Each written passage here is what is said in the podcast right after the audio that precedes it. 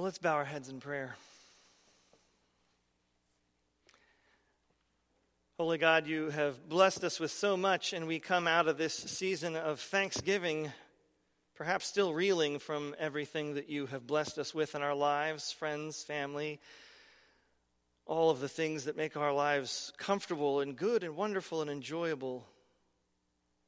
As we descend into Scripture that you have also blessed us with, that we are also thankful for, we ask you to help us Open our hearts, open our minds and our spirits to what you have to say to us this day.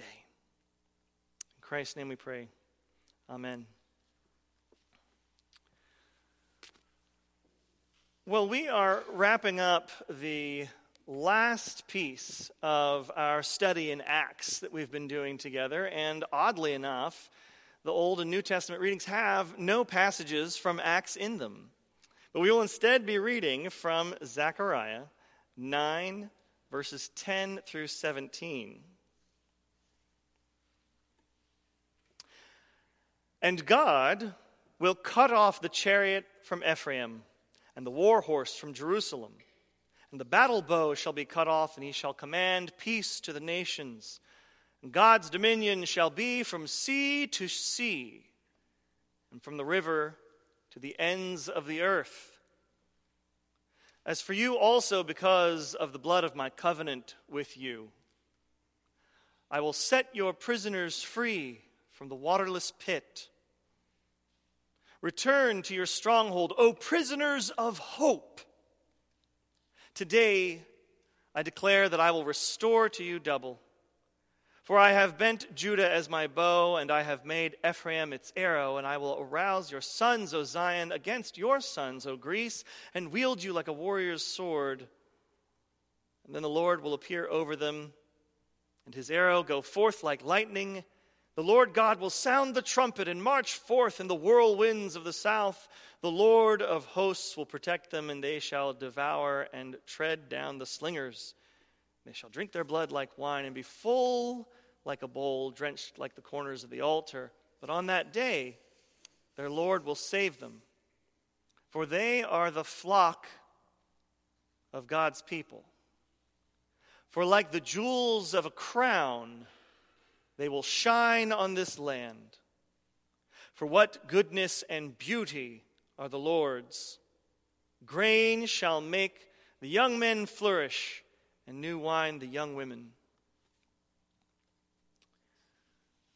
Our second reading, also not from Acts, comes from the Gospel of Matthew, verses 20, uh, chapter 25, excuse me, verses 31 through 46. Now, when the Son of Man comes in his glory and the angels all around with him, then he will sit on the throne of his glory and all the nations will be gathered before him. He will separate people one from another as a shepherd separates the sheep from the goats. He will put the sheep at his right hand and the goats at the left.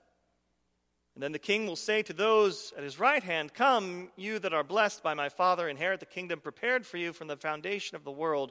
For I was hungry, and you gave me food. I was thirsty, and you gave me something to drink. I was a stranger, and you welcomed me. I was naked, and you gave me clothing. I was sick, and you took care of me. I was in prison, and you visited me. Then the righteous shall answer, saying, Lord, when was it that we saw you hungry and gave you food, or thirsty and gave you something to drink? And when was it that we saw you a stranger and welcomed you, or, or naked and gave you clothing? And when was it that we saw you sick or in prison and, and visited you? The king will answer them Truly I tell you, just as you did it to one of the least of these who are members of my family, you did it to me. And then he will say to those at his left hand, You that are accursed, depart from me into the eternal fire, prepared for the devil and his angels. For I was hungry, and you gave me no food. I was thirsty, and you gave me nothing to drink. I was a stranger, and you did not welcome me, naked, and you did not give me clothing, sick and in prison, and you did not visit me. And they also will answer, Lord, when was it that we saw you hungry or thirsty or a stranger or naked or sick or in prison and did not take care of you? And then he will answer them, Truly I tell you, just as you did not do it to the least of these, you did not do it to me. And these will go away into punishment, but the righteous into eternal life. This is the word of the Lord. Thanks be to God.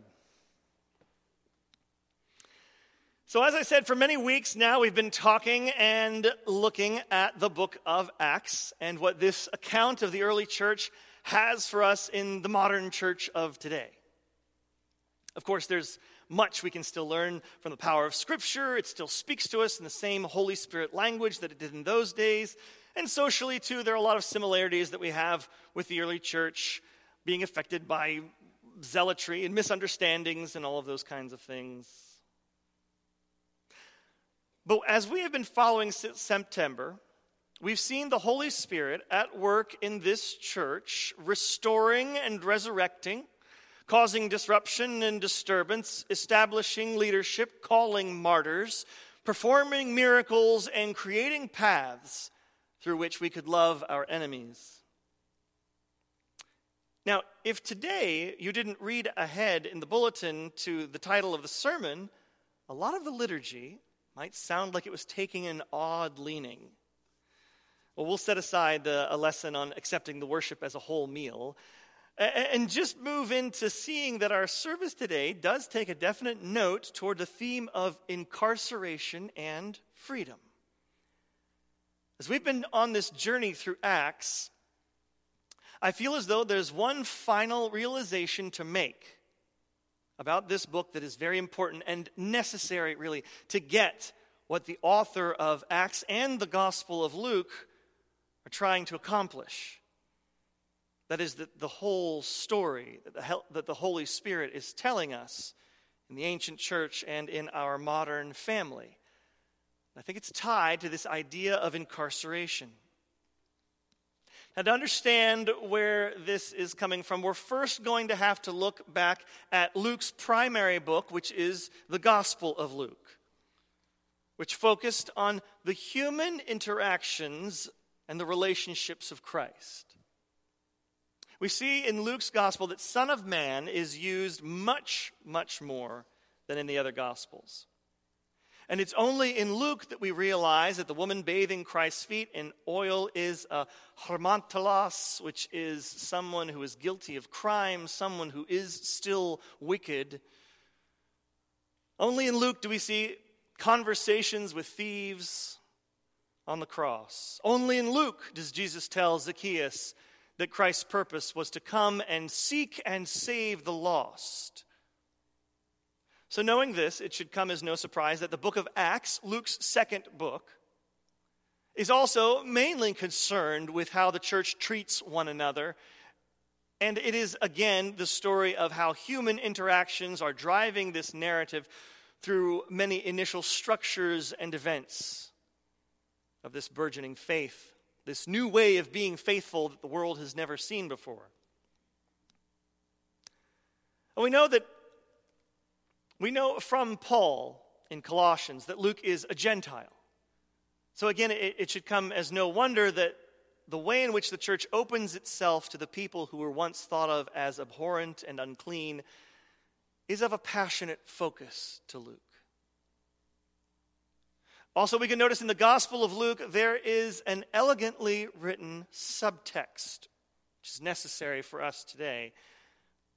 Luke is an educated Gentile, no stranger to literature, and employs literary techniques, if we're able to see them. The gospel begins and ends with the subject of birth.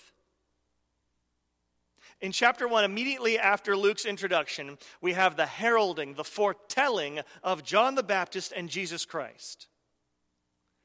And if we look at the end of Luke, Luke concludes with the heralding of the church that is yet unborn in the book of Acts because they are Jewish people still worshiping at a temple and praising God after the ascension of Christ. They are not yet in the fullness of what the church is going to be. So Luke is a fan of this bookend style of writing. So, as we finished looking at Acts proper last week, we see another similar bookending. At the beginning of Acts in chapter 2, the followers of Christ are in one room. They're in an upper room, having concluded the business of electing a new person to replace Judas. They have no further direction. They are waiting, isolated, and in essence, locked away. Other Jewish folks at this point on this day are celebrating a Jewish festival, Shavuot. It's the Jewish name for Pentecost, which is the 50th day after Passover. It's a Jewish celebration. Yet these folks, these followers of Christ, are not celebrating with everyone else. They should have been reading from the Hebrew Bible, hanging greens around the house, and harvesting wheat. And yet they sat together instead in a kind of incarceration. But the story of the church arrives in full force with the Holy Spirit of Pentecost, driving them out into the world, into the ends of the earth. And then, similarly, at the end of Acts, we have Paul, the creator of this widespread Gentile movement the creator of this new understanding of what it was to have community, to have faith, to have an interwoven love and dependence on each other, Paul is also heading to prison. So, the story of Acts, this incredibly fiery event, this legacy of the church that is focused on the death of faithful people unwilling to recant their belief, this painful story of sacrifice and terror, this earth altering explosion of belief, as passionately caring for people who had nothing, begins and ends with imprisonment. We might well ask what the ancient people thought of prison because it was, it was very different from the way we use prison in our culture today. In the ancient world, in Old Testament land, we have prisons that were basically underground dungeons or empty cisterns, as our Old Testament reading told us today. Empty wells, dry wells, pits in the ground, dark and miserable places. Jeremiah talks about them also, uh, that he was in a cistern house for many days. And when he was released for interrogation, Jeremiah begs not to be returned to his cell for fear that he would die there. Micaiah was put in prison on starvation rations of bread and water. The psalmist speaks of prisoners in misery and in irons, captives who groan and are doomed to die. And Job considers Sheol to be preferable to imprisonment. And things are no better in Jesus' era. With few exceptions, the Roman prisons of the period are dark, disease ridden, and overcrowded. It was common for prisoners to die in custody from disease or starvation, from brutal torture, execution, or suicide. Imprisonment was described by ancient authors of every type as a fate worse than death. So, why is Luke using this theme in Acts? Why has this become an important piece of Paul's journey? Why has this become an important touchstone for many of the characters of Acts that we have been following all this time? Prison was used as a place to await the sentencing of the court. It was a place to await execution, exile, or enslavement. It was a place to wait until the debt that you owed had finally been paid. Prison is where they waited. Much like the early church is waiting on the day of Pentecost. And how in Ephesians 3, Paul describes himself as a prisoner for Christ for the sake of the Gentiles. incarcerated in a miserable place, expecting execution, yet working. Paul was still working on the debt of the world. Now, Paul knew that the debt was actually paid. Yes, we, we understand and know that the grace of Jesus Christ is with us, but Paul was working so that this freedom from debt could be known. Paul saw the imprisonment of the world as something that still needed that knowledge that their release was at hand. As I said, many Christians in the early church languished in prison awaiting their sentencing. And why did Christians go to prison in the book of Acts? It was mostly because the ancient world didn't know what to do with them.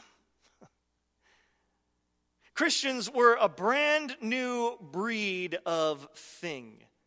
The non Christians of the ancient world could have used that famous Churchill saying that a Christian was a riddle wrapped in a mystery, inside an enigma. The ancient world had never seen anything like a Christian before, which I guess is understandable because the Jewish leaders had never seen anything like Jesus Christ as a teacher before. The ancient world didn't have regular communal meetings to retell a story of faith and grace. That wasn't something that they did. The ancient world was not so inspired by their faith that they sought to draw others into the belief. The ancient world didn't have a system of belief as we understand it, but just a loose gathering of ritual practices tied to family gods and local gods and gods of the ruling empire state. The ancient world did not find morality or the insistence to care for the sick, the poor, or the fringe folks of their society in their system of belief. There are letters and letters and letters written as Christianity started to take hold between governors of the Roman Empire talking about how they weren't sure what to do with these Christians, and well, this is what I've done with them, and oh, do you think that's okay? And well, yeah, that sounds fine. And, well, okay, I'm going to keep doing that. And they'll ask each other, well, what did what did you do? Well, I did this. Okay, well, we'll do that too. No one had an understanding of what they really were. In fact, there were lots of rumors about what Christians were and what they did. People in the ancient world used to talk about how, oh, the Christians, they, they eat children and drink blood because we do consume the flesh of the Son of God. There's also talk of incestuous relationships because they call each other brother and sister in their communal meetings. Yet some are married. They didn't understand what Christians were. And yet, in the face of that, the number of Christians, the number of people that came to believe, the number of folks that heard the good news kept going up. Until about the 300s, there were somewhere around 30 million Christians in the ancient world. And you have this awesome, fantastic story that did begin, yes, in imprisonment. We expect will continue this upward curve of amazement into this 30 million mark years later. But there's no arc. It feels like more of a bell curve because we end with Paul preaching under the eye of Roman guards, pleading his death sentence with the emperor of the world. Yet there's a difference between those two bookending stories of incarceration. Just as, if we look back in the Gospel of Luke, the expectation, the foretelling of birth is different. It's different we're talking about two babies that might be coming, that are going to come, how they're going to change the world and the expectation of the fullness of the church and the, incar- and the incarnation of the Holy Spirit. The church begins Acts imprisoned in fear and in wonder at the future before the arrival of the Holy Spirit. And Luke explicitly tells us at the end of Acts that Paul proclaims the kingdom of God and teaches about the Lord Jesus Christ with all boldness and without hindrance. The incarnation at the, the incarceration at the end of Acts no longer holds isolation and fear and weakness because nothing in the world can stop the Holy Spirit. Well, as we've shared some of this liturgy this morning, the liturgy that's been inspired by the poems of incarcerated people, I hope that we can connect a little bit more with the prisoner. I hope that we can see with new eyes the view that Paul had on his own life. I hope that we can deepen our understanding of the book of Acts as the story of an incarcerated church has two very different meanings from beginning to end. We are still prisoners of Christ in the same way that Paul was. Willingly, we have taken on this imprisonment to find true freedom. As prisoners of Christ, we absorb the unstable and less than ideal conditions of Christianity so that we can administer the deep love of our Lord with those who are sick with those who are strangers in our land, with those who are thirsty, with those who ache to be invited in, with those who are hopeless and alone in need of our visits. To do, as Matthew is saying, for the least of God's people, we have to take on a portion of their stories in our empathy.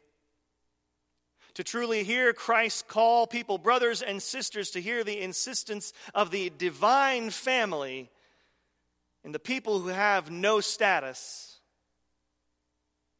in order to give back humanity to people who have been dehumanized, in order to give power over to those people in our family who have no power of their own.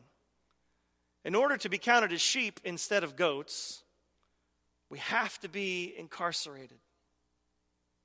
And because we are incarcerated, because we are prisoners of Christ, we are to know hopelessness at times. We are to know starvation and times of darkness within the cisterns, within those deep wells. And yet, we are not prisoners without hope. As we get ready to enter into the season of Advent next week, we are the hopeful prisoner of the Old Testament. We are and will continue to be, as Zechariah says, uplifted. In the Old Testament reading, God is going to set those prisoners free from their waterless pits, from the darkness that was without end. And in Luke's companion to Acts, the Gospel, Luke spells out why Jesus is here in relationship to that freedom that God seeks to give. Jesus echoes it. The message that Zechariah's people longed for has come in Christ, Luke tells us. The very first thing that Jesus does publicly as an adult in the Gospel of Luke is to tell all of the people that the Lord has anointed Christ to proclaim good news to the poor, that God has sent Jesus to proclaim freedom for the prisoners and recovery of the sight to the blind, and to set the oppressed free. This is the story of the church in the book of Acts. For Luke, the ministry of Christ and the true and faithful shepherding of the church is to live into the incarceration in the name of the one who comes to give freedom to those who are shackled in the cisterns of our world. If they are fearing for their lives or simply dealing with the loss of a loved one, then they are the same in their lack of freedom, in their lack of hope. They are part of the family. Our lives have been altered by Christ and will continually be altered by the work that we are drawn into. We will weep and be martyred, but will not stop because we will also do miracles and be set on fire by a mighty wind. Because that is our story. That is the story of the church. This thing called church, sometimes like now as it was in ancient times, is kind of a crazy idea. But if we truly desire the righteous eternal life, if we want to shine like jewels in the land, if we want to flourish and be full, then we must be prisoners. Incarcerated together in this work, knowing that the real freedom is here, knowing what it looks like and what it tastes like, and being able to bring that good news to all the ends of the earth. Amen.